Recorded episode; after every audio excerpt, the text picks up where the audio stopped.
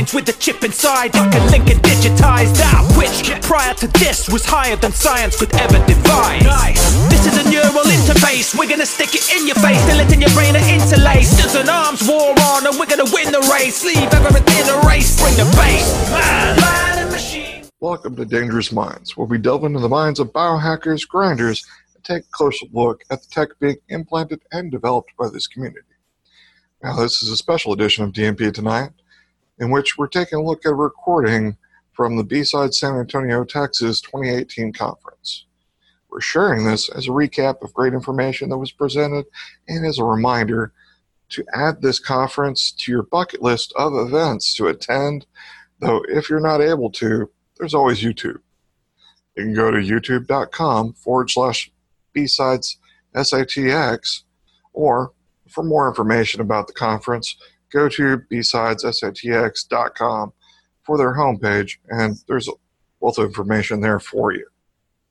Now, all of us at DMP are really looking forward to seeing you there at DEF CON, Black Hat USA, and B-Sides Las Vegas here in the next few weeks, which is also known as Hacker Summer Camp. Now, we'll be conducting interviews performing implants, and just hanging out, meeting new people while learning new things at the three different conferences. So if you see one of us, please feel free to stop by and say hi. But before we get to these clips of the talks at, from B-Side San Antonio, we want to thank our sponsor, Dangerous Things, who delivers custom gadgetry for the discerning hacker and biohacker. So feel free to check them out at dangerousthings.com. Now, if you or your organization would is interested in sponsoring the efforts of the Dangerous Minds podcast, please feel free to reach out to us through email at info at dangerousminds.io, and we'll be glad to talk to you about it. All right. Good morning, everyone. Uh, thanks for coming out. Um, so my name is Nick Leghorn. This is IDS Configuration for Beginners. Um, a little background, uh, graduated from Penn State in 2010. God, that was a while ago. Um, founded the Penn State 2600 out there. Um, since then, I worked for Rackspace, which I know is kind of a small corporation here in Austin, or San Antonio. Um, worked for ShoreTel, worked for Mitel. I've done more IDS deployments than I can remember in my lifetime. Um, it's been a great private pilot. Uh, and now, since I've done all those IDS deployments and installations, I work with my coworkers up there. We founded a company called NetTech Solutions that does IDS deployments, network configuration, that sort of thing. So my, I, my point today is I'm, I'm here to show you configuring an IDS actually is not that hard. Um, there's a lot of tools out there that are really simple and will get you pretty much all the way there with maybe six commands. All you gotta know is how to configure it and how you want it to run. So I'm gonna talk through um, the deployment model, where it's supposed to be in the network in order to get the best use out of it, um, what it does, uh, how to set it up. We'll do a live configuration here in a couple minutes. Uh, and then at the end, we'll talk about what are the next steps. How do we how do we get the alerts out? How do we analyze the alerts? What do we do next? So what what is an IDS and why do we need one? So if you take a look at this, this is a, a pretty typical um, network configuration, right? You've got a firewall, you've got a couple segments off of it. Um, maybe your users on one segment, public-facing servers on another, internal private-facing servers on a different one. Um, and the firewall does a good job of segmenting off that traffic. So only things that you want to flow between the segments flow between the segments. So maybe HTTP goes to the public-facing servers, and uh, Samba or SMB goes to the private-facing servers, and, and, there's file sharing going on, and the fi firewall is doing a pretty good job of managing that. But how do you know that traffic is good? There can be a lot of malicious things hiding within that traffic. Uh, brute force attacks, uh, SSH credential uh, attacks. There could be things that your firewall isn't picking up on. And a firewall is a good start, but it doesn't really have all the functionality that you want built into it. So like I said, a traditional firewall will, will segment that off. You can tell it, I don't want SSH going over here, I want FTP going over here. It's kind of like, I, I like to think of it as that border guard at uh, a military base, right? You can check, okay, every truck that comes into the base, you've got a manifest, it says only red trucks come in today. Cool. So it checks, sees the truck is red, and it comes. It doesn't actually see what's inside the truck. It just checks that the outside of it looks okay. And that's kind of what your firewall does. It checks to make sure, yeah, this generally matches what I'm looking for, but it doesn't div, uh, dive any deeper into it. It's not going to be looking inside to see, is this actually a malicious act, or is this just normal traffic? So let's, let's take a malware scenario, right? So um, Bob goes home, he gives his laptop to his kids, as you know, no lawyer ever does. They're all PCI compliant and, and perfectly secure. Um, so his kids pull up his laptop, play some, some dumb games on it, and get some malware on the device. Of course, this is not a scenario I've ever seen in my life. Um, so the next day, Bob brings his laptop in, he plugs it into the corporate network, and that malware that he got on his device last night reaches out, tries to figure out where it is, and as the malware kill chain goes, it, it establishes its presence and then moves laterally in the network. So it'll figure out where it is and it'll try to find other resources that it can go attack. So it might see, hey, there's an SMB share open here. I'm going to go through this firewall, through this permitted connection, onto this SMB share, encrypt everything on the drive, and hold it ransom. Or maybe you've got a CEO, and I'm sure this never happens, that wants RDP access from the internet without a VPN, which of course is totally secure. Um, so you blast a hole in your firewall, you say, okay, so RDP, we'll put it even on a different port. We'll put it on like something weird that people won't usually look for.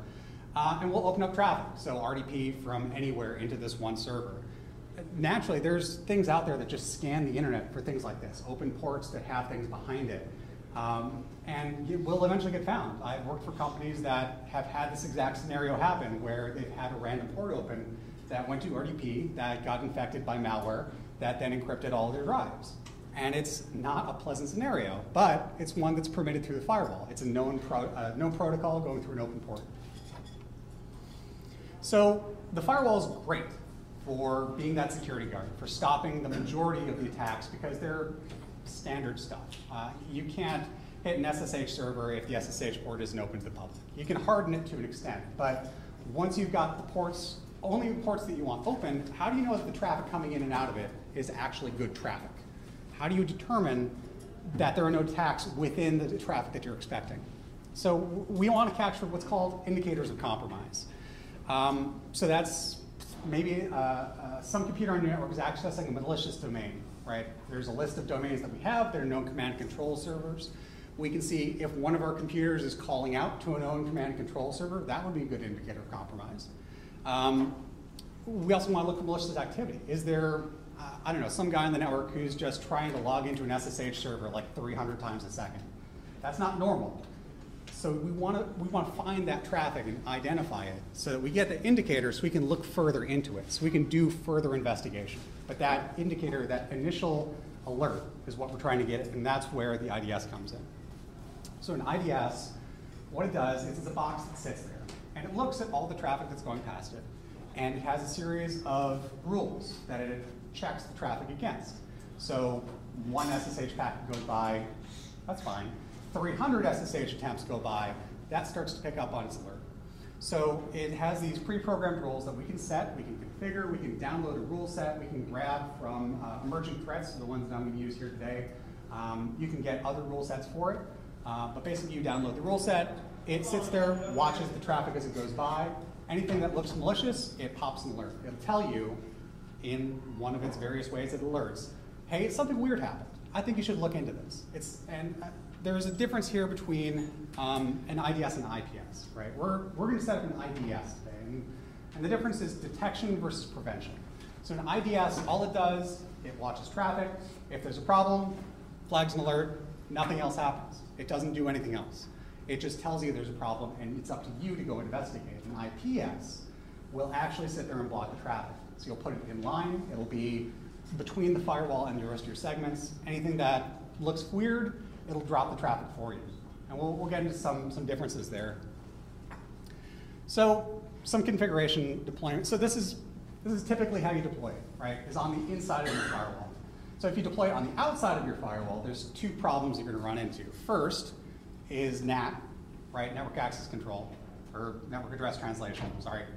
Um, when you move from the outside of the firewall to the inside of the firewall, typically, uh, the outside of the firewall will have a single IP address for all of your subnets behind it, but your internal subnets will have the private IPs associated with it. So if you put the firewall on the outside, all you're going to see is that one IP address. And so tracking down which device is actually causing the problem is going to be somewhat more challenging. But if you put it on the inside, you'll get the private IP address associated with that traffic. So you'll be able to quickly identify, oh, this came from this device in this subnet. Or at the very least, this is the subnet that it came from if you've got DHCP and a bunch of devices constantly connecting and disconnecting. The other problem is if you put it on the outside, it's going to pick up on all the stuff your firewall already blocks. I honestly don't care if there's an SSH brute force attack happening against a closed SSH port. Doesn't matter to me. It's not something that I care about. It's going to flag an alert that I have to then go investigate and spend resources to figure out if that's a problem. But if I put it on the inside, all that traffic's already blocked. I don't have to worry about it. I'm only getting things that actually matter to my network. So there's, there's two ways to do uh, this deployment strategy, by the way. The first is a tap. Do I have a picture? I have a picture. So a tap is a physical device that you put on the network, uh, on the network cable between your firewall and the rest of your network. So what this does is every packet that comes across, it permits it straight through, doesn't do anything to it, but sends a copy off to the IDS. So think of it as just a, a big photocopier, right? Everything passing through it, nothing happens, it just gets a copy off the IDS. There's no actual connectivity through it. So if you do a tap, or if you do any of these options really, you have to remember you have to have one plug for the tap and one plug for actual communications to the server, because the tap does is not two ways. Your other option is a, if it'll load, is a span session. So uh, a lot of switches like Cisco gear, um, I think Ubiquiti does this as well, uh, gives you the option of mirror ports. So if you have uh, one port that's just for the firewall, right, uh, and that's the inside of the firewall that's hitting, you can mirror everything that's going on in that port and output it to a different one. So that's great because that means you don't have to buy anything else. The gear's already there. You can easily and quickly deploy it. The problem with the span session is the additional overhead on the device.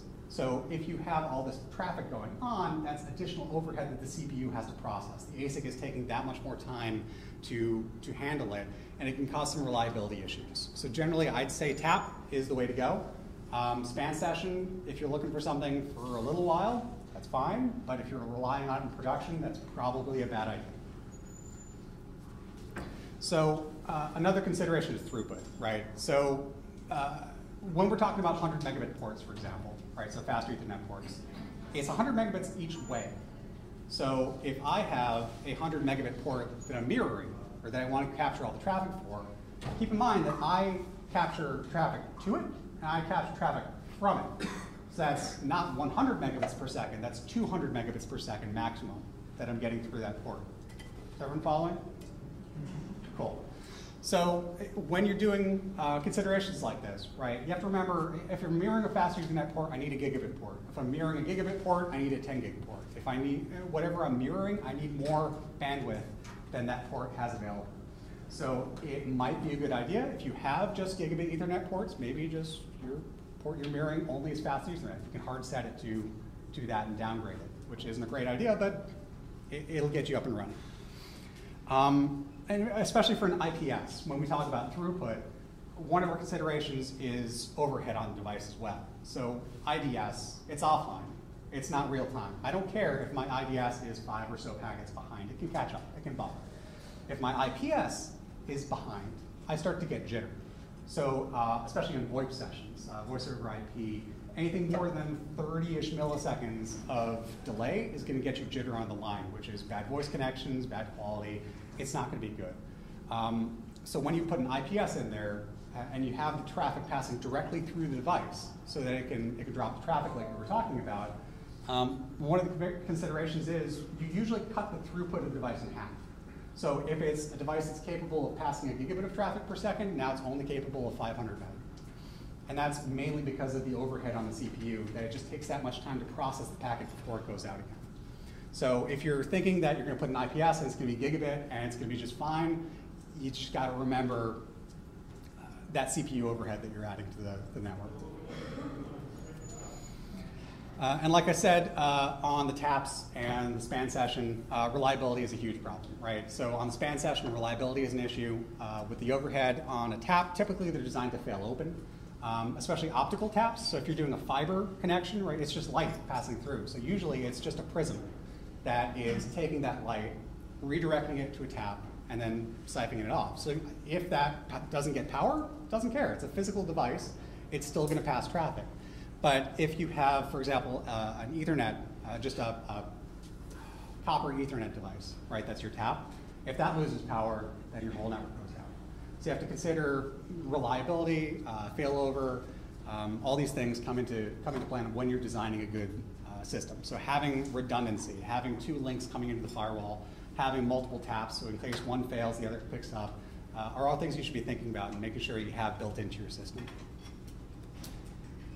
Uh, and of course, complexity, right? So with an IPS, you're probably going to have to replace some of your, your existing infrastructure. Uh, and we'll talk about this in a second when we get to embedded firewalls, but there usually is additional work you have to do when you're doing an IPS. With an IDS, you just drop it in place. You just do a tap, siphon it off, it'll start working. Not a whole lot of configuration versus an IPS pretty, uh, is, it requires some tuning, uh, requires some uh, work to put in place on the, on the front end, uh, and will take additional time and resources. So like I said, this is, this is a typical deployment. So you've got your firewall that feeds to the IDS. The IDS, uh, or the tap rather, the tap is sending a copy to the IDS for processing offline, and then everything else is flowing straight through to the servers.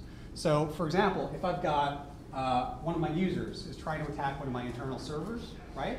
So that traffic goes up through the firewall, because it has to go through to a different segment. So it'll go up through the firewall, through the tap, and it'll come back through the tap to the server. So I got it twice. So uh, yeah. So um, this will capture all your traffic. This will make sure that everything's working properly. Uh, this is the right way to do IDS deployment. So here's the bigger question, right? If you're trying to look for a solution for your environment, you're trying to look for a solution for your company or your home or whatever it is, do you build it or do you buy, buy it from a vendor? Um, off-the-shelf solutions are great, but is it the right one? So there's, there's a couple options here. Um, the first one is an enhanced firewall. Um, typically, there's Sophos is my favorite just because it's it's a good cheap device that actually has good support. It has a pretty well integrated platform for it. It's it's got a good dashboard. Uh, the rule set's okay. Um, Ubiquiti is another option that has some IPS functionality built into it. Uh, Fortinet, Palo Alto, all these devices, all these firewall companies are really moving towards having a built-in IPS functionality inside the firewall which is great because you deploy one device and you have your firewall, your IDS, your reporting, everything is built into it. It's great. It's expensive. And if you have uh, an existing firewall, like you've got a Cisco ASA sitting on the, on the network right now, you're going to have to replace it. So you have to consider the cost of replacing that device, the cost of the time and effort to get that re-engineered so the rules are, are correct, to test and develop. Uh, and then you have to figure out how you're going to monitor and there's a lot of extra work that goes into it. So it's a great option. It's a plug and play replacement. It's a little expensive and it takes some time, but it's a good option. And the other, uh, like I was saying with the IPS, it cuts your throughput in half. So if you've got a gigabit device, now you only got 500 megs. So if you are looking for high speed, low latency, this is probably not a good option. So let's go with an actual IDS. So Alert Logic is a fantastic company. I think they're based out of Houston. Um, they, I've deployed, again, more of these devices than I can count. Um, Alert Logic is basically you give them an IP address, they give you a box, you plug it in, and you're done. Um, it will auto-configure, it'll have the latest rule sets, it's got a SOC team sitting behind the Security Operations Center uh, team that will look at your alerts and actually do all the work for you. They'll tell you, hey, we saw this thing, here's all the traces of it, here's Woo! what it actually did. Exactly. It's great. Massively expensive. Um, so it's, it's a black box. It doesn't give you a lot of monitoring out of it. Uh, it, has a great dashboard to, to manage it. Um, but again, it's a black box and it's expensive. So it might not be a great option for people trying to do this for the first time. So if you're trying to initially deploy an IDS and you just get your feet wet and see what's the, what the deal is, what's going on, it's a large investment. Which brings me to option number three. So if you build it, it's going to be cheap. Be dirt cheap. Like you got a spare server lying around, you're done. Um, the, all the tools are free and open source. Uh, the rule sets you can get for free. It's, I think the one I just did is a $400 per year subscription for the rule set, and that's the only real cost that it has other than space and power. in their data center. So the only real cost there is space and power and employee time to implement it. So if you've got someone who's done this before, it's nice and quick. And hopefully by the end of this talk, all you guys will be able to do this as well. Uh, and I'll put my notes online for you, for you to crib off of the, the commands for as well. Um, what I like about this option, especially for new builds, is it gives you the ability to put all the infrastructure in place. So even if you go the build your own route, right, you still got to put the tap in place. You still have to have the network architecture correct. You still have to have um, the ability to respond to alerts. You've got like 90% of the infrastructure to support an IDS deployment uh, of something like Alert Project or, or some other IDS. You just don't have that big fancy shiny IDS. You're doing it all yourself. So if you wanted to swap it out and upgrade to something like Alert Logic or, or Sophos or something else in the future, you pull it out, put the new one in, and you're done. There's no additional work to do. So that's why I like this option as a good first step. It's, it's cheap, it's easy to deploy, you understand what's going on in it, um, and it gives you the ability to upgrade in the future. So let's talk about how you actually do an IDS deployment. So we have talked about how it works in the overall architecture, right? You've got a tap that's feeding a server of some sort that does something, and that gets you an alert. So what we're going to do right now is we're going to start with uh, a pre-configured, uh, not, not pre-configured, but a pre-installed uh, Fedora, Fedora 28 server.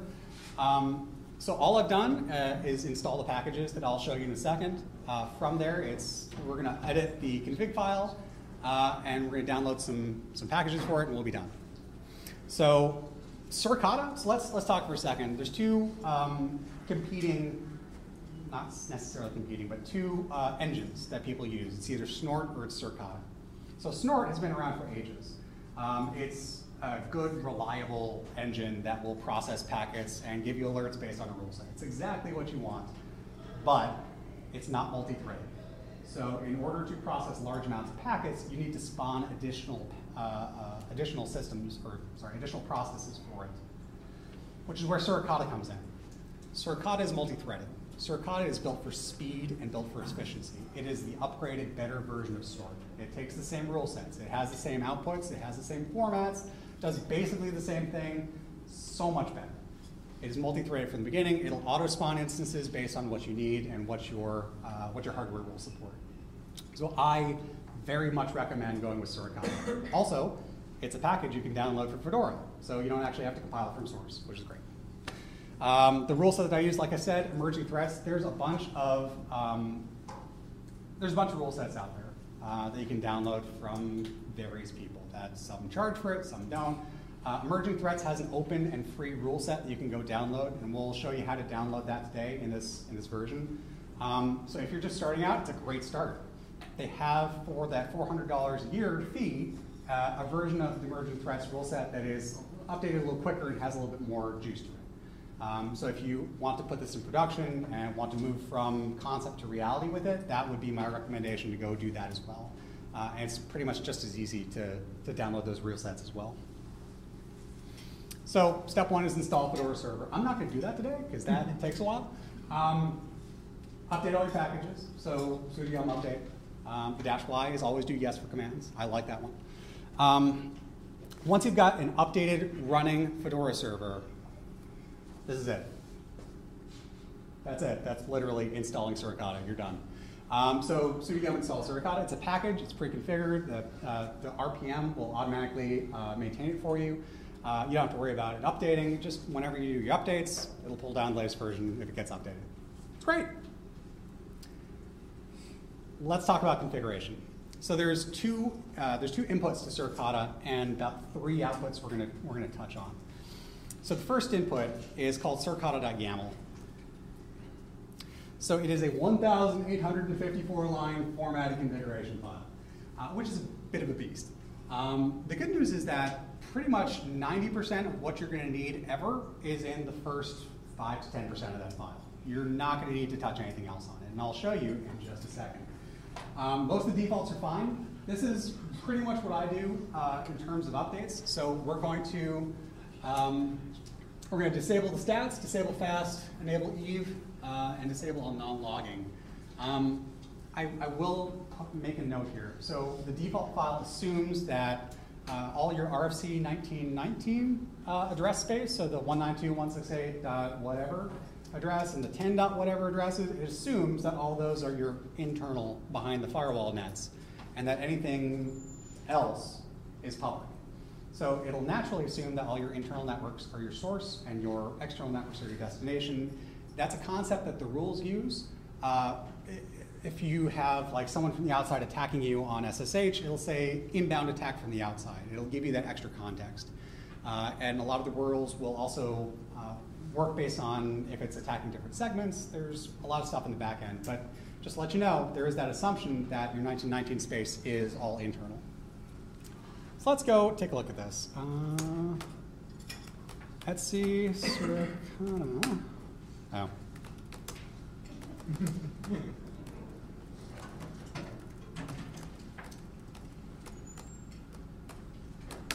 And it's going to ask me for this. Okay, so this is what the Suricata that YAML looks like. It's, it's a text file. That's all it is. It's not that scary. It's not that bad. So this first part, which you're seeing, is literally what I just said. It's assuming that all your internal 1919 space is your home nets, and anything external is anything else.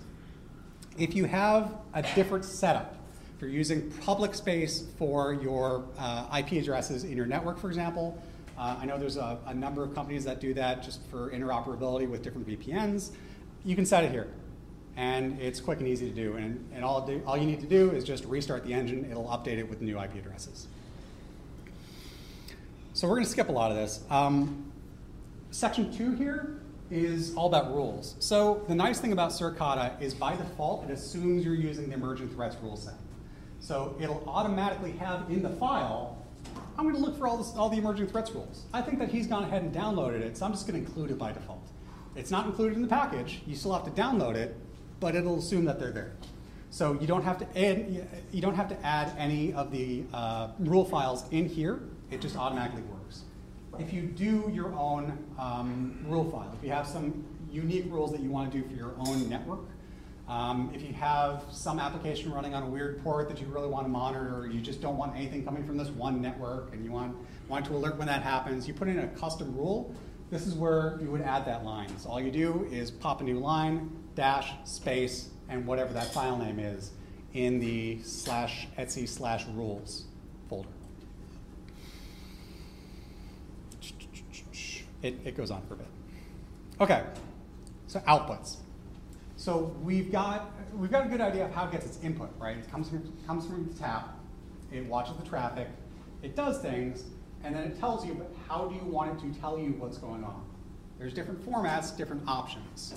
So uh, can I, I think I'm to skip ahead. So like I said, Etsy uh, slash Etsy slash rules slash rules is where you get that. Um, so we'll, we'll skip ahead a little bit to this. So there's options for how you get the how to get the alerts out. So suricata.log is the first place.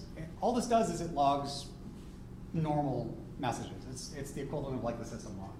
Um, so it'll tell you when it starts, how many threads are starting, if there's any errors, if it comes up with any problems, whatever's going on will be in this thing. So as you can see, that's uh, an example of things that will be in there. Like I didn't have, I didn't have the rule set up properly, so it gave me an alert.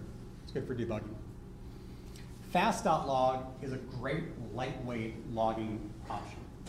All it does is it tells you, hey, something happened. Here's the source, here's the destination, here's the ports if applicable, here's the rule it matched, have fun.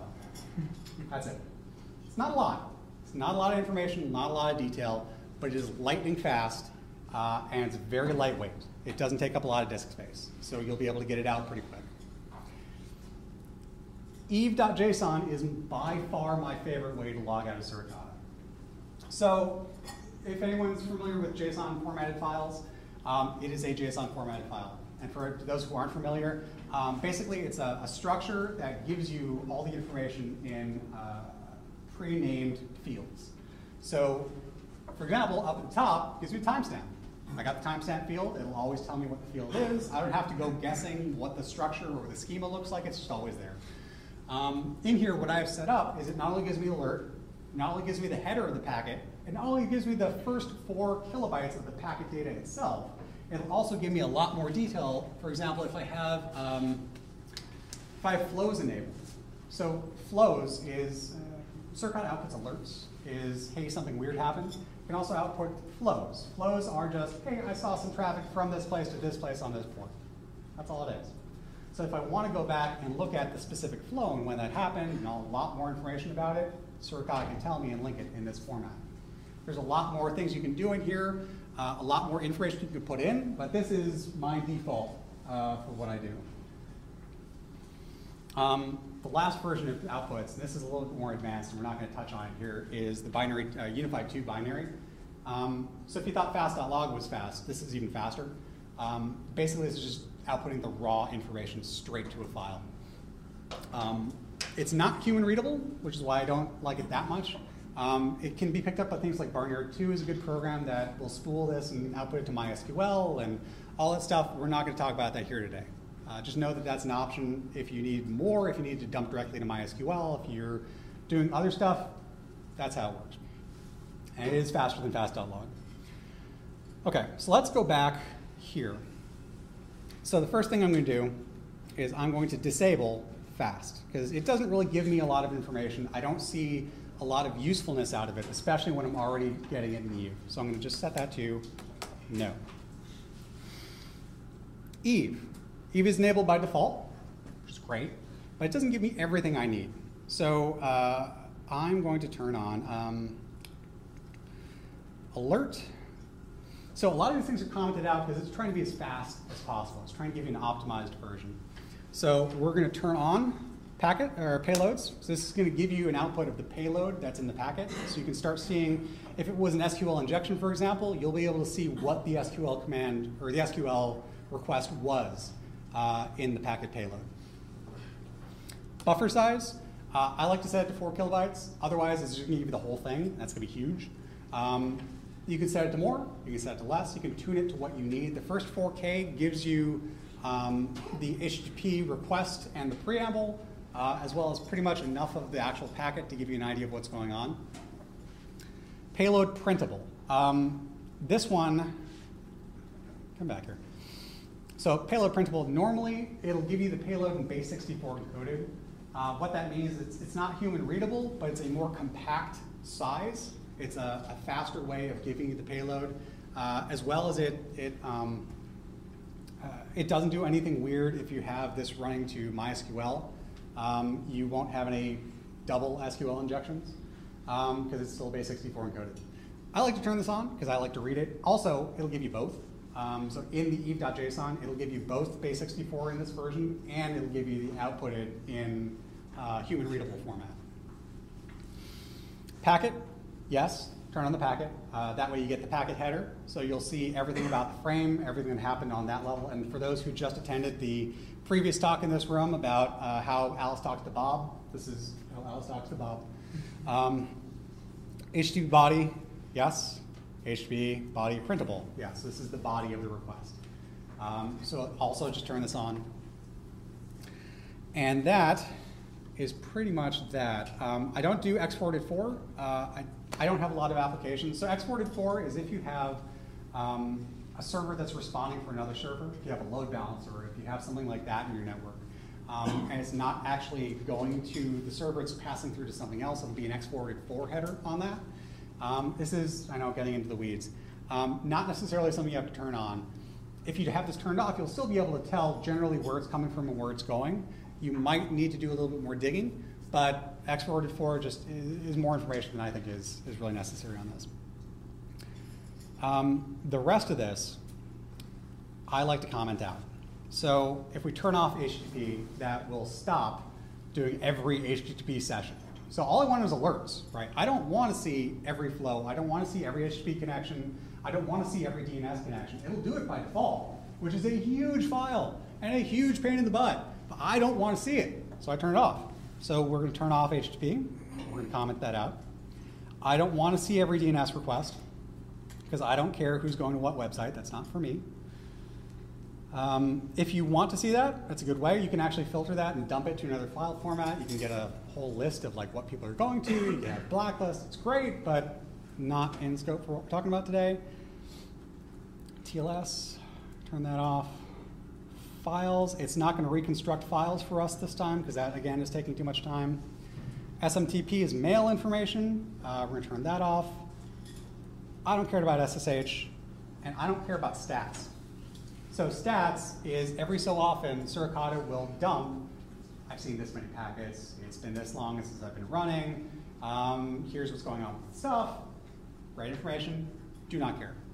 Uh, in my opinion, it's just dumping information to a file that I can get by logging in and looking at um, just Suricata directly. I, I, don't really need that dumped in. But if you're handling a number of different systems, they're all running uh, Suricata, and you want to have like a central management, it might be a good idea to turn on. I don't really need it, so I turn it off. Totals, threads, deltas. And this is the one that's going to be the chattiest of all. So flow is what I was talking about is source and destination. That's all it is. So for every connection, every single one, flow will tell you where it came from, where it's going. That's a lot of data. Uh, I did a, a, calculation on, so my current, current job I'm working, um, we turned it on for three days. It was about 20 million rows of information, uh, just turning on flows. I don't need it.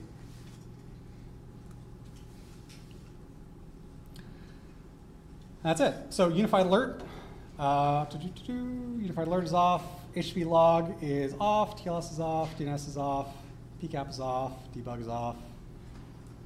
The last one I'm going to update is stats. So like I said, I don't care about stats. If you want a dedicated stats output, there is, uh, I think it's stats.log.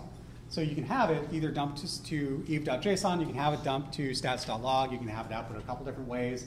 Uh, this is a dedicated file just for that. All I see it doing is just tying up disk space. Um, so it's something I turn off. So enabled, no. Stop that.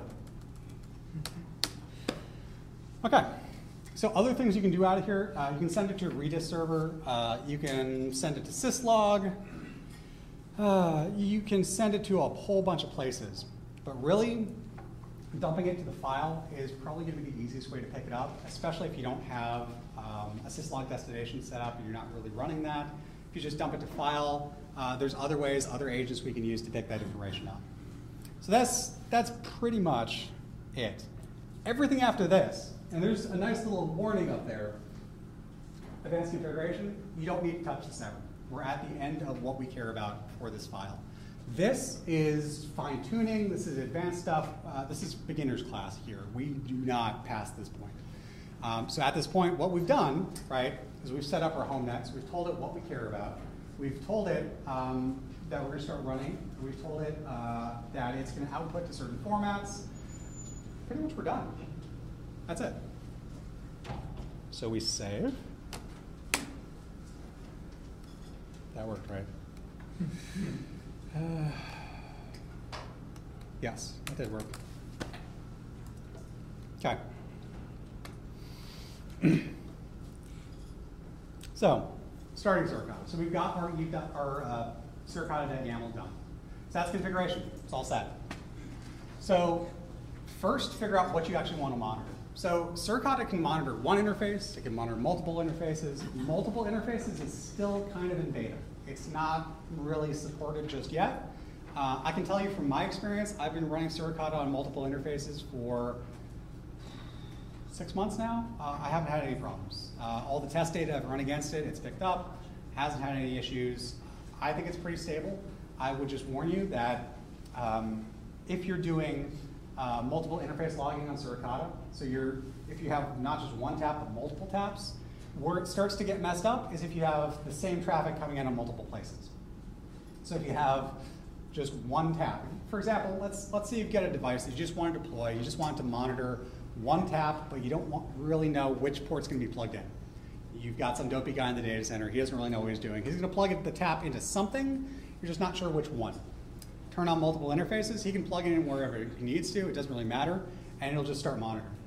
So that's usually my recommendation, is just set it to monitor everything uh, and it'll be fine. You could even monitor uh, the port that it's getting management on. So if you're managing through a port and it's monitoring it, it can do that as well. Uh, so if, for, for, example, you're deploying it into your network, it can be a little honeypot, because then all the traffic that's going to it, it will also monitor. So things to think about. So all you do is you turn it on with sudo, Um, you, you can set it to run with a specific user, but it needs admin credentials in order to put out the log file, and there's a bug for that.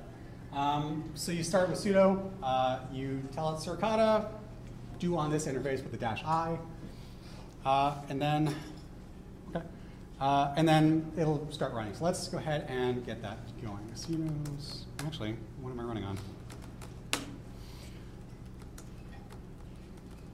Dash i, and I am ENP0S3.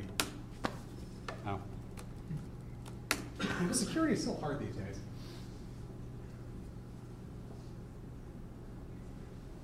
One seventy-three. Damn it. Sorry.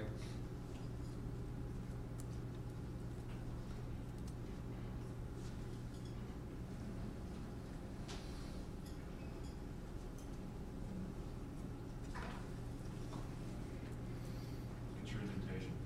Oh, it's my indentation. Damn it.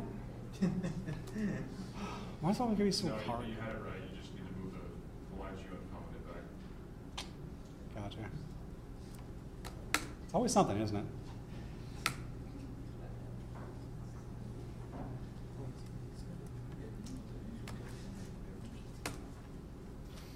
All right, I'm just going to turn a lot of this off uh, just to start it up.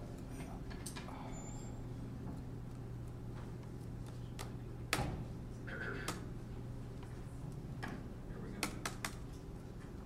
Okay, so with Suricata running, you're going to get some outputs.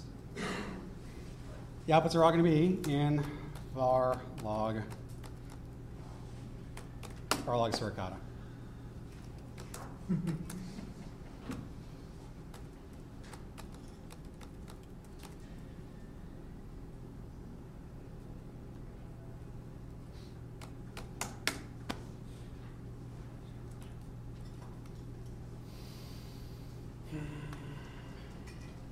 Anyway, so you're gonna get your outputs, right? Your outputs are gonna be eve.json, uh, fast.log, and suricata.log. They're gonna be the three that you get by default.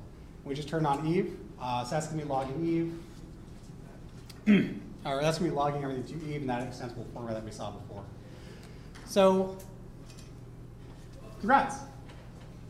Assuming that reactor ran. Um, we have a running IDS, right? So that's how you do it. That's the file format. That's how you set it up. You've got a running IDS. Now what do you do? Because you've got this device that's logging to a file. It's logging locally to a file. How do you get that file? How do you get the file off the box?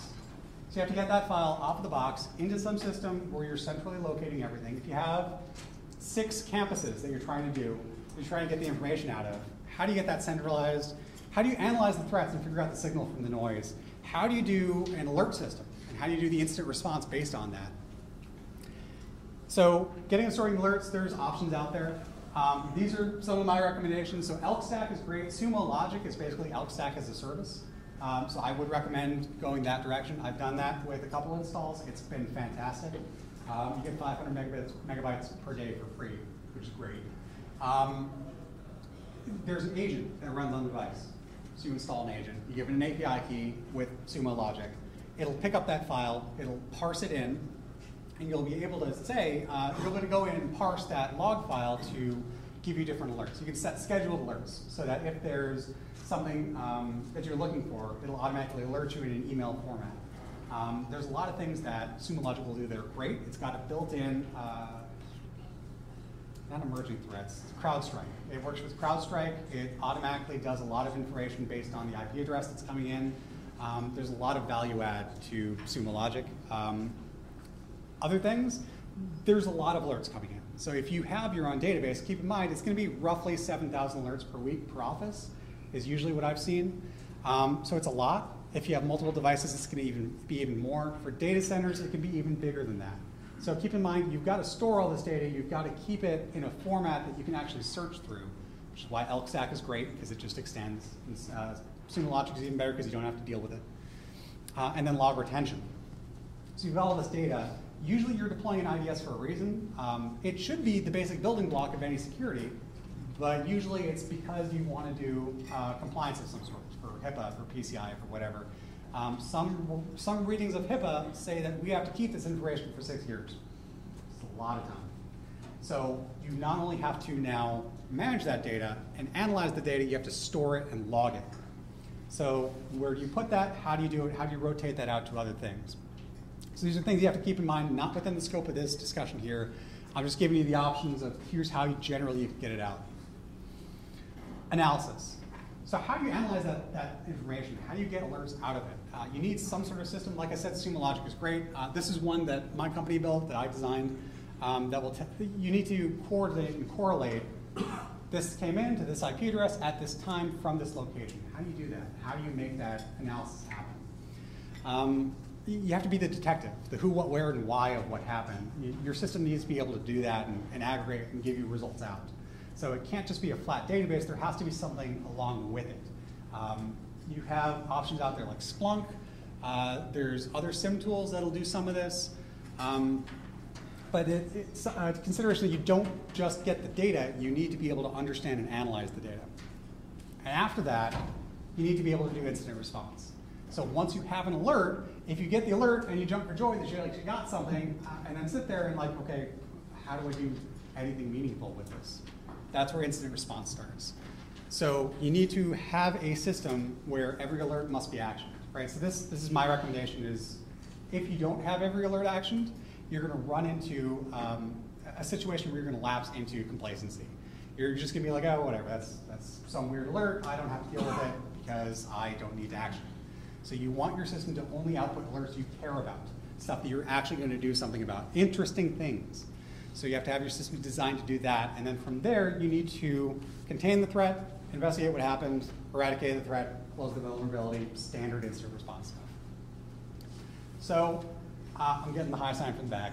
Um, my company was designed, I'm going to shamelessly plug, uh, our design is built basically to do all this stuff except for incident response in some cases uh, for small to medium businesses. So we designed a system to do this. We, we use Suricata, a running version.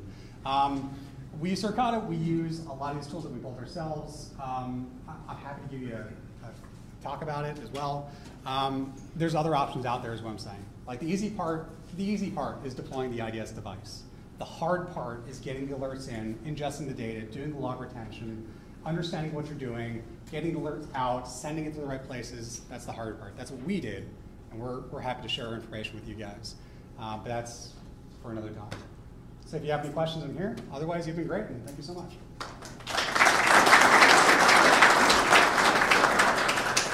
Special thanks to the team at B-Side San Antonio for sharing this recording with us. And remember, if you're able to make it out to San Antonio, Texas for their conference, it'll be well worth the trip. For the panels and the topics covered are just a small amount of the action. With also, also the activities and the contests, as well as the networking available with the other attendees, that is the true payoff. So, our loyal listeners, if you'd like to know more about this journey we take weekly, please feel free to check out our homepage at dangerousminds.io or go to our Facebook page at facebook.com forward slash dangerous minds podcast. Keep in mind, events like these are listed on our DMP Google Calendar. And if you have an event that you would like us to add to it, please let us know about it. Email us at info at dangerousminds.io and we'll be glad to add it to the list. Now, all of us want to thank you for joining us as we further explore the tech and the people behind it within this fastly growing community of biohacking, grinding, implantable technology, network security, and lock sport today. Though, if you like the programming that we share and or the work that we're doing in the community, please support us by going to our Patreon page and becoming a sponsor, Patreon sponsor at www.patreon.com forward slash dangerous minds. Also, please subscribe to our new YouTube channel. Once we get enough subscribers to reach 100 subscribers, we'll be able to claim a unique URL, which makes it so much easier for people to find our YouTube channel It'd be something similar to da- youtube.com forward slash dangerous minds. So as as always, please feel free to reach out to us with any questions or comments, and perhaps one day we might talk to you about the work and our projects you're exploring and developing. Until next week, seek the spark. Man machine like a tapestry, team. Machine, man and machine, human minds can't handle the dream. Scientific progression is steamrolling, there's no preventing it going ahead. Now we're intrinsically linked with technology, biology as we know it is dead.